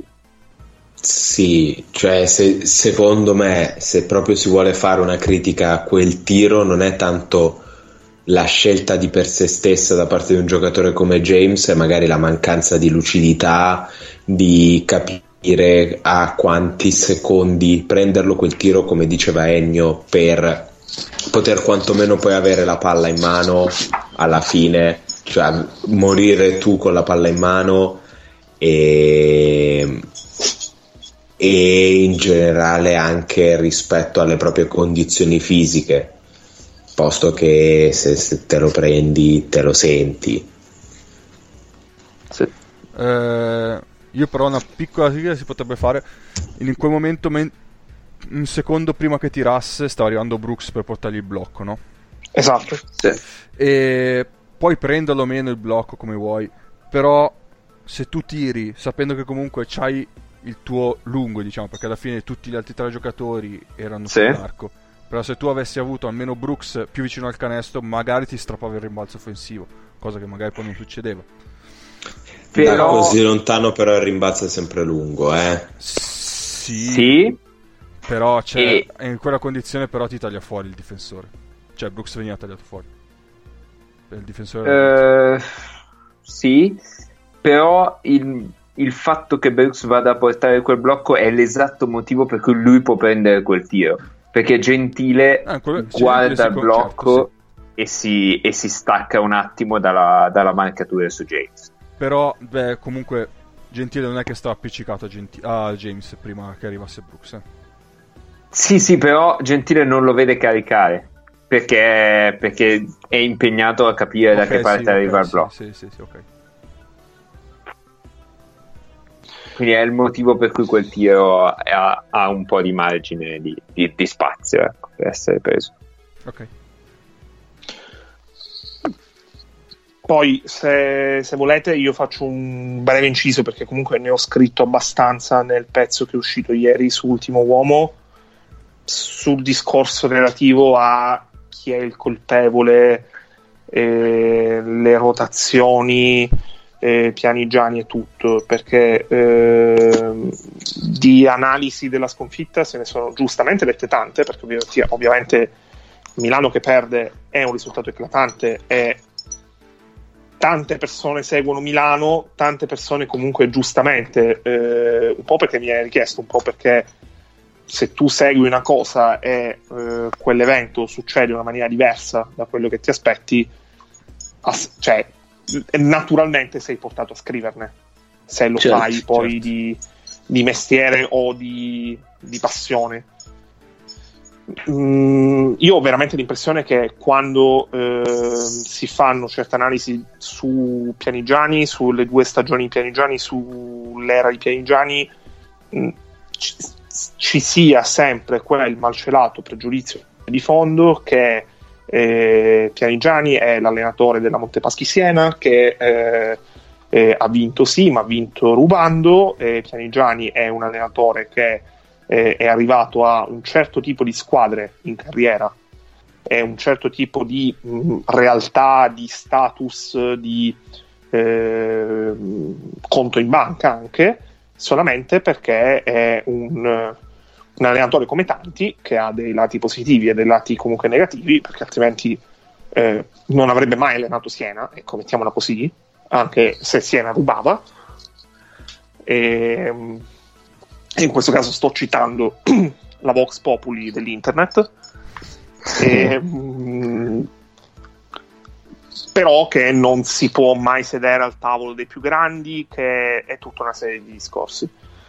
Secondo me non è vero, eh, secondo me se uno guarda, fermo restando che non glielo consiglio perché non è facile, eh, tutte le partite della stagione di Milano con un occhio analitico e non da tifoso, mh, mm, si accorge che è vero ci sono delle responsabilità di Pianigiani, io sul pezzo ne ho evidenziati prevalentemente due. Uno è la gestione degli after timeout, che è emersa con molta forza nei, eh, nei playoff, e l'altra è ehm, il, ehm, la capacità di ehm, uscire dal piano, soprattutto difensivo, nel corso di una partita a seconda di quelli che sono mh, mm, certi momenti della partita che possono sconvolgere quello che è il tuo piano. Milano ha sempre, cioè quando ha preparato delle partite bene, eh, cioè fondamentalmente le partite di Eurolega e buona parte delle partite di playoff eh, italiane, quando ha preparato questo tipo di partite le ha preparate con un piano difensivo molto chiaro, che generalmente è sempre stato quello di limitare le principali bocche da fuoco delle squadre avversarie. E, e generalmente c'è anche riuscita, ma poi si è ritrovata in una situazione dove eh, l'avversario trovava una controindicazione e una squadra che non, ha, non è una squadra di grandi difensori è andata un po' nel pallone. E lì comunque è, è anche se non soprattutto una responsabilità dell'allenatore. Ma tutti i discorsi relativi sul gioco, su ehm, fatto che eh, solo il pick and roll centrale, solo tutta una serie di cose, primo non sono veri e secondo eh, prescindono tanto da tutta una serie di variabili che devono essere tenute in considerazione e in questo caso mi riferisco soprattutto agli infortuni. Sì, io posso aggiungo che ehm, il gioco d'attacco Mm, che piaccia o non piaccia, eh, insomma, non sono tuffi per cui ci sono dei giudici che danno, che danno giudizio all'azione in base al coefficiente di difficoltà e tutto quanto. Eh, l'obiettivo è fare due punti, quindi se sei il terzo migliore attacco dell'Eurolega, molto vicino al primo, diciamo, il secondo attacco eh, fosse primo attacco del campionato e secondo barra terzo attacco di questi playoff, il problema è da un'altra parte. Cioè, mi, pare, mi pare abbastanza evidente. E il problema è che il piano difensivo, che, eh, che anch'io ho identificato esattamente come Ennio, cioè bloccare il, il principale, la principale bocca da fuoco degli avversari, che spesso è chi porta palla sul pick and roll. Um, quando viene attuato con un difensore mediocre sulla palla, quindi il James del caso, il Nannaliro, il scusate, eh, Nedovic è rotto, il Geres che non c'ha voglia, ti espone, cioè espone il lungo, prima di tutto, quindi falli di Tarzuski, e nel momento in cui aiuti sul rollante, espone a tiri da, da tre punti dal lato debole e rimbalzo offensivo. Ed è quello di cui più o meno è morta Milano nelle, nelle varie partite di Eurolega. Quando invece questo piano è stato fatto, è stato eh, messo in atto con dei difensori sulla palla che perdono un metro in meno ogni blocco, che provano a dare fastidio, che spingono il, il palleggiatore a passare 50 cm più lontano dal blocco, vedi Nedovic sano in alcuni casi, vedi Geres nella serie con, con Avellino contro Sykes la difesa di Milano ha cambiato completamente, eh, completamente volto senza di fatto cambiare né il piano eh, prefissato né gli interpreti. E quindi questa cosa mm, secondo me è abbastanza rilevante eh, quando consideriamo il fatto che Pianigiani ha avuto difficoltà a modificare la difesa in base a, al personale che aveva eh, diciamo, alla predisposizione mentale e fisica del personale che aveva. Non so se siete d'accordo o meno, ma questa è la mia idea. Sì, sì, sì. Ma è stato evidentissimo anche nella serie contro Sassari poi. E Sassari non sfrutta neanche così tanto il pick and roll. Sì. Però di fatto Vabbè. andava a creare... Scusa? No, contro Sassari cioè, ognuno degli esterni si, si faceva battere in sì, qualsiasi sì, sì, modo. E a quel punto si attivavano sempre le benedette rotazioni difensive e da lì è nato quel massacro a rimbalzo offensivo che, che ha di fatto escluso Milano dalle finali scudetto. Sì. Bene, a meno che Paolo non voglia fare un editoriale di 50 minuti o Ennio voglia completare. No, io voglio aggiungere solo perché, una cosa ecco, perché voglio smentirla sì. una volta per tutte. Omic non ha sostituito Gudaitis. Oh, grazie. Omic arriva come terzo lungo in Eurolega dopo che Tarceschi si frattura la mano. Il fatto che due settimane dopo l'arrivo di Omic Gudaitis si faccia il crociato è sfiga perché Omic non doveva sostituire Gudaitis, che poi Omic abbia giocato in maniera molto timida, non si sia reso così necessario da usare un posto da extra da, da straniero al, ro- roster in Italia. Per lui eh, quello è un altro discorso e siamo tutti d'accordo, ma in uno scenario dove Gudatis non si fa il crociato a Gran Canaria, Omic il 10 aprile ovvero eh, o il 5 aprile o il 30 aprile dopo la fine dei playoff di Eurolega, eh, era a scaldare la panchina o probabilmente mandato a casa a godersi la nascita di suo figlio. Fine. Yes. Va bene. Va bene. Beh, direi di passare all'ultimo argomento allora. Mm-hmm. l'ultimo argomento, l'ultimo argomento Paolo, è mercato. Vedo Paolo carichissimo. E eh, certo.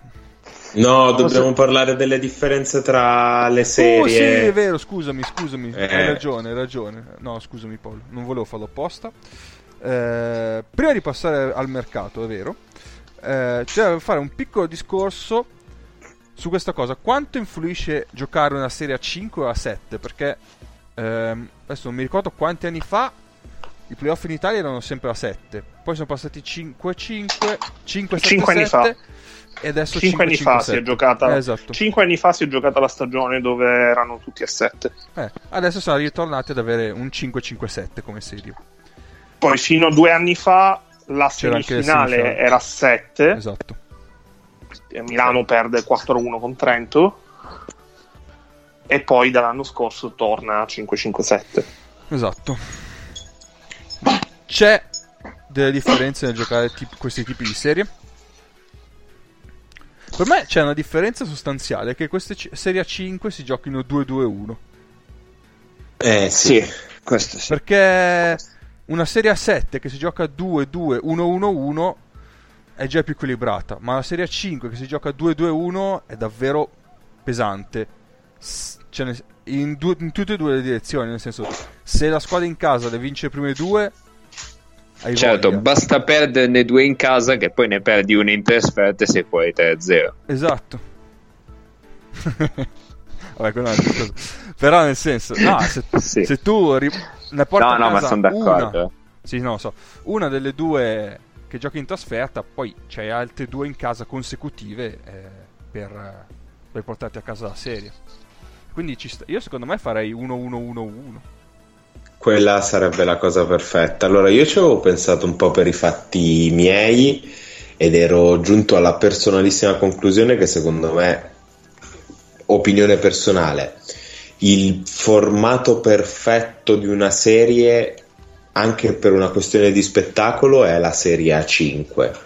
Perché il giusto compromesso tra, diciamo, la serie non serie A3 che alla fine è una part- sono tre partite secche o due partite secche, mettiamola così, e, e la serie A7. Nella serie A5 ogni partita conta tanto. Non che in una serie A7 non contino, però è chiaro che è un pochino più semplice o una sconfitta, soprattutto presto, la si prende nella maniera giusta e si ha tanto tempo per fare i giusti accorgimenti. Detto questo, effettivamente il formato 2-2-1 eh, tende a eh, dare un vantaggio abbastanza, cioè un, un vantaggio che se sfruttato è sostanziale paradossalmente a chi non ha il fattore campo.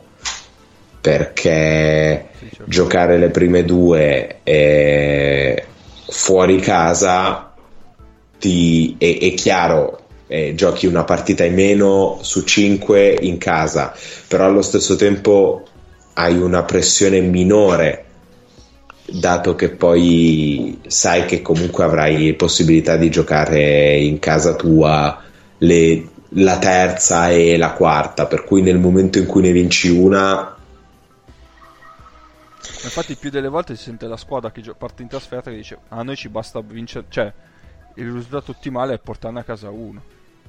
eh, era quello che disse ad esempio il Maccabi nei famosissimi playoff del 2014. Esatto, con Milano. Cioè, Mila- Milano vince gara 2 perché il Maccabi a un certo punto perché Milano gioca bene e il Maccabi dice ok va bene il nostro lavoro qui l'abbiamo fatto va bene così Esatto. Io per eh, sconvolgere un po' le cose, mh, siccome per me in una serie a 5 la gara più importante è la 3, perché eh, se in una serie a 7 la pivotal game è gara 5, in una serie a, a 5 la pivotal game è gara 3. E per me è assurdo che gara 3 non si giochi in casa e la squadra col fattore campo. E, ehm, io proverei a fare una cosa che si faceva tempo fa in, eh, in Serie A, ovvero che si parte sul campo della squadra senza il fattore campo, poi si giocano due squa- partite consecutive, quindi gara 2 e gara 3, in casa della squadra col miglior fattore campo, e poi gara- si gioca alternato, gara 4 in, ca- in trasferta e gara, gara 5 in casa. Anche Eh, così è interessante. perché così tu hai ehm, gara 1 è molto bella perché gara 1 vale tantissimo perché ovviamente la squadra senza il fattore campo si gioca la vita perché sa che se perde gara 1 deve vincere per forza o gara 2 o gara 3 sul, sul, sul campo dell'avversaria, mentre eh, per, la, per eh, la squadra che invece non ha il fattore campo deve entrare sul pezzo già da subito. Perché l'abbiamo visto anche in questa serie, alla fine eh, cioè in questi playoff alla fine, eh, Crem- cioè non per forza, per non tornare a parlare comunque sempre di Milano, Cremona ha perso gara 1 con Venezia, ma eh, poi ha vinto gara 2 gara 3. Quindi mh, mm, alla fine certi valori emergono da un lato e dall'altro perdere gara 1 in casa per la squadra con fattore campo a favore non sempre è sinonimo di disastro e sciagura. Mm-hmm. Però così tu renderesti molto interessante la prima partita di una serie, che generalmente è quella che tutti vedono, perché tutti vogliono capire eh, quelle che saranno le linee di tendenza nel corso della serie dei playoff, e poi vedi eh, le altre. Cioè, soprattutto gara 3 assume molto più valore e molta più importanza. Sì, sono d'accordo. Va bene. A posto? Sì, sì, eh. direi di sì. Allora, prima dell'angolo mercataro, in effetti, c'era un'altra cosa da fare. Forse l'angolo mercataro lo facciamo settimana prossima. Adesso darei la parola a Mago per fare un piccolo angolo sofferenza. Allora, eh, io parto, parto col dirvi che in Grecia, e qua no. non, non sto parlando di Italian Delta, non sto parlando di Italian Delta, quindi stai buono. Eh, L'AIK Atene ha appena segnato 54 punti sul campo del Prometheus, perdendo di 16 e quindi portandola a gara 5. Mentre dall'altro lato il Pana è già in finale. Quindi l'AIK le prova tutte per eh, non arrivare in finale nemmeno lei. In solidarietà con l'Olympiacos. Poi, al di là di questo, ehm, beh, dell'Ungheria ovviamente ne abbiamo già parlato. Io ho sofferto tantissimo in uh, Spagna perché mh, mm, sinceramente eh, sia Real che Barcellona non mi sono sentito di affrontarle perché sono state due serie inesistenti finite 2-0 2-0 e ricordiamo che in Spagna il primo turno è meglio delle tre e quindi succedono cose strane um, mentre le altre due serie, una eh, l'ho dovuta vedere proprio, eh, non lo so, per, per, ricordarmi che fa tutto schifo, e l'altra perché era proprio interessante.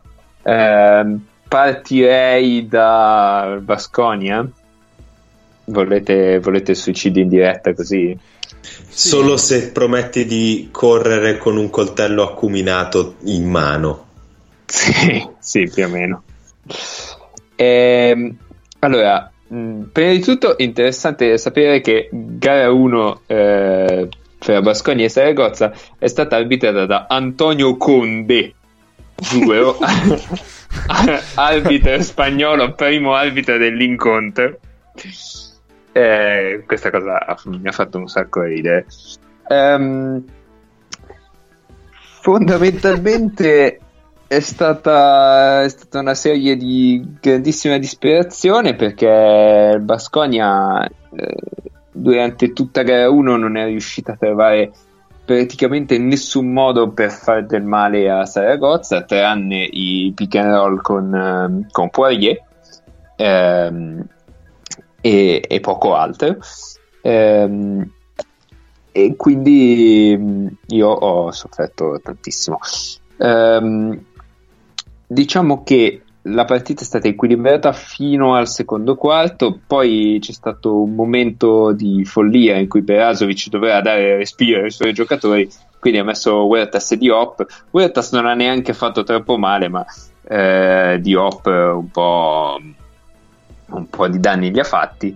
E, ehm, e sull'unica difesa buona di questo, di questo breve lasso di tempo c'è stato un canestro di spalle lanciato da non mi ricordo più chi di Saragozza che uh, ha definitivamente fatto capire che la partita non, non, si, poteva, non si poteva proprio recuperare. Um, Perasovic era talmente, talmente disperato che, che Diop l'ha fatto giocare veramente tre minuti, ma, ma è bastato. Um, è tornato Granger, è tornato Granger nel Basconia, che però un po' diciamo alla Mike James um, ha fiducia nel suo tiro, ma non si fida tantissimo a, a giocare uno contro uno. Um, c'è da dire anche, che Saragozza... Scusa, Mago, eh, magari anche mancanza di esplosività nelle gambe. Sì, sì, sì, proprio è quello. È evidentemente quello che aveva Mike James in Esatto. queste, queste- Eh, c'è da dire che Saragozza comunque è una, è una squadra interessante, barra epica, perché, vabbè, Bome Caleb è play titolare. E già, è già questo Nome hipster. potrebbe... Esatto, cioè, già questo, già il fatto che stia ancora giocando è, è abbastanza particolare. Eh, I leader però di questa squadra sono Seibutis, di cui potreste aver perso le tracce, invece eccolo. Fran, Fran Vasquez, che ha massacrato nel terzo quarto il tiro dalla media la difesa del Basconia, tipo facendo un 10-0 solo lui. Aspetta, intervengo qua per dire che Fran Vasquez forse va al mondiale. No, vabbè, dai. Eh, Fi- fino a questo no. eh, sì, invece. Sono tutti morti, sono tutti morti eh, sotto canestro. Come dodicesimo, ovviamente, però Eh sì, come lungo di scorta dietro Mark eh, Eh, boh, potremmo... dietro Ibaka. Potrebbe essere, sì, in effetti. O Mirotic, vabbè, poi... Eh, però o Ibaka o Mirotic. Sì, sì, sì, sceglieranno Ibaka o Mirotic. Ehm, e... ehm, dove era rimasto? Dopo- ah sì, stanno, Vasquez. sì, Fran Vasquez, Stano Coie, che anche lui ha massacrato al tiro eh, Basconia, e soprattutto Carlos Alothen. Ora, se non conoscete Carlos Alothen, non, non è un problema perché io non sapevo neanche chi fosse, ed è un 2000. È un 2000 che però eh, sta in campo, gioca playmaker e, e anzi ha fatto delle giocate importanti sui due lati del campo per indirizzare entrambe le partite. Quindi tenetelo d'occhio perché, perché è veramente interessante. Ehm, gara 2 anche lei va più o meno nello stesso modo, nel senso che Basconia continua a giocare pick and roll per coinvolgere ehm, eh, Poirier, perché è l'unico modo veramente che ha per trovare punti. Eh, Vildosa fa dei momenti in cui impazzisce e, e però va a risolvere da solo quasi riuscendoci, ma poi ehm, i, i problemi di falli dei lunghi, eh, soprattutto dati dalla, dalla copertura sul pick and roll che spinge Poirier quasi sempre a metà campo e anche Voigtman quasi sempre a metà campo, senza particolare motivo, tra l'altro. Eh, nel finale, insomma, azzoppano Basconia. C'è da dire che il quinto fallo di Poirier è una delle cose più stupide che io abbia mai visto fare perché Alothen fa fallo in attacco su, su Huertas che si butta clamorosamente e arriva Poirier che aveva già caricato la stoppata e stoppa praticamente la faccia del povero Alothen e quindi gli danno antisportivo eh, da, da una situazione di fallo in attacco e palla recuperata sul meno 5 mi pare una cosa così. Ehm, Perasovic per disperazione mette anche in campo Jalen Jones senza che questo influenzi in nessun modo la partita. Ehm, completamente scomparsi Iliad e Shields nel caso ve lo foste chiesto. Anzi Shields viene messo sui- sugli esterni avversari e piglia una tripla in faccia da Okoi e una boh, forse da Nacho Martin non mi ricordo. Ehm, avete domande, curiosità, cose varie o posso passare dall'altra parte? Vai, vai.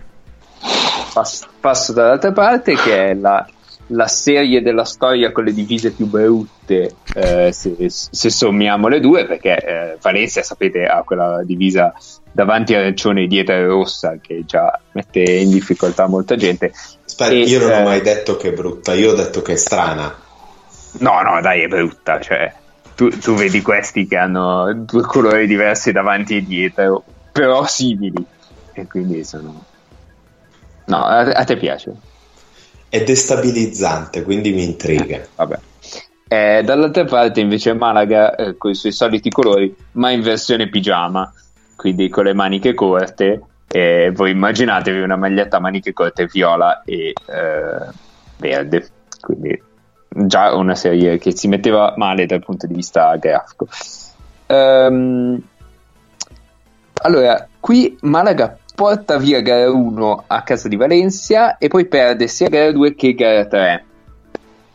Um, in particolare, il, diciamo un po' il, il motivo della serie è stato uh, Will Thomas che massacra Wilcher in, po- in post basso e Wilcher che lo massacra dall'altra parte prendendosi dopo i blocchi.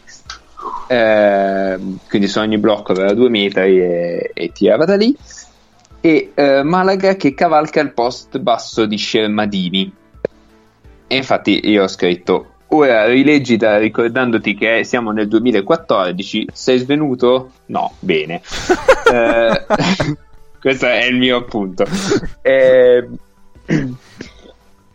e niente, Shermadini a momenti indirizzava gara, gara 3 nel senso che gara 3 è stata dominata da Mike Toby fino a che eh, non si è data palla a Shermadini che ha massacrato completamente Toby. Allora a quel punto è entrato Dublevic e Dublevic ha tenuto difensivamente, l'ha attaccato dall'altra parte ed è riuscito a buttarlo fuori. Scusa, è la serie del massacro a intermittenza. Sì, sì, sì, è stata una serie pazzesca. E, ehm, poi non ho capito perché Malaga ha giocato per ampi tratti con Milosavljevic su Van Rosso, mettendo quindi un esterno più piccolo su, sul 3 che poteva essere Sane Meterio o chi altro e il finale di gara 3 è stato deciso da 7 punti in due azioni di Laberi cioè tripla dall'angolo con fallo e tripla dalla guardia nell'azione successiva. Questo direi che può essere proprio il, la perfetta conclusione di questa serie completamente folle. Um, ah, u- ultima cosa, ho scoperto a cosa serve Vives. C- Vives io non lo sopporto, ma in questa serie ha difeso bene, ha, ha messo in difficoltà ha messo in difficoltà gli esterni di Malaga che in realtà alla fine sono nessuno a parte Jaime Fernandez. Jaime Fernandez che per grande dispiacere di tutti si è rotto a fine, a fine gara 3 quindi temo non ci sia nella selezione spagnola. Ok, mm, basta. Jaime, Jaime Sì. Fernandez, poverino, fa due robe su un campo da basket: giocare bene e rompersi, Eh sì, eh, in sì, parti vabbè. uguali, purtroppo. Ah, tra l'altro, ecco, mi sono dimenticato su gara 1. Gara 1, eh, il primo quarto è finito 30 a 27. Credo che il terzo quarto sia finito tipo 55 a 50, una cosa del genere. Una roba fuori da ogni senso, come tutta la serie, peraltro. Va bene. Eh, io direi che l'ultima cosa che avevamo in programma oggi, come è giusto che sia, la sfanculiamo e la mandiamo settimana prossima perché sennò non, eh, bene. Ma- non, eh. Oddio. però manteniamo la tradizione di sfanculare le nostre scalette e questo mi Ma sembra gara più doveroso. settimana prossima, mercoledì, è gara 2 delle finali. Eh, probabilmente sì. Può Non essere. mi sì. ricordo. Quindi volete fare mercoledì? Beh, questo ne parliamo eh, adesso. Non, non tediamo gli ascoltatori col, col programma. Che già abbiamo messo dentro tipo un quarto d'ora di risate, poveracci. esatto, esatto. Qui, qui Eh. c'è gente che deve capire a seconda di chi si qualifica alle finali se può o non può andare con l'accredito a guardarsi la partita.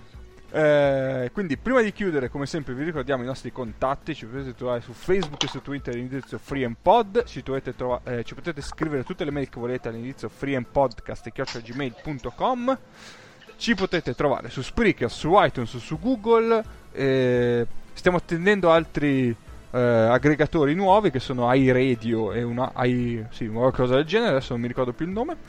Eh, ve lo dirò la settimana prossima, ma tanto adesso non ci siamo ancora, quindi vabbè. Ma Era- cos'è iRadio? eh sì, un altro aggregatore di podcast, distributore di podcast.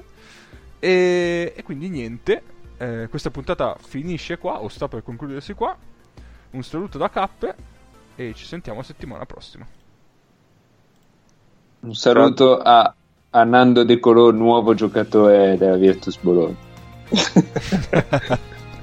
Tutte le cazzate, fate tante domande che la stagione sta per finire. Che cazzo parlare? Non è vero. Non è vero, abbiamo fatto 200 ore oggi. Cioè,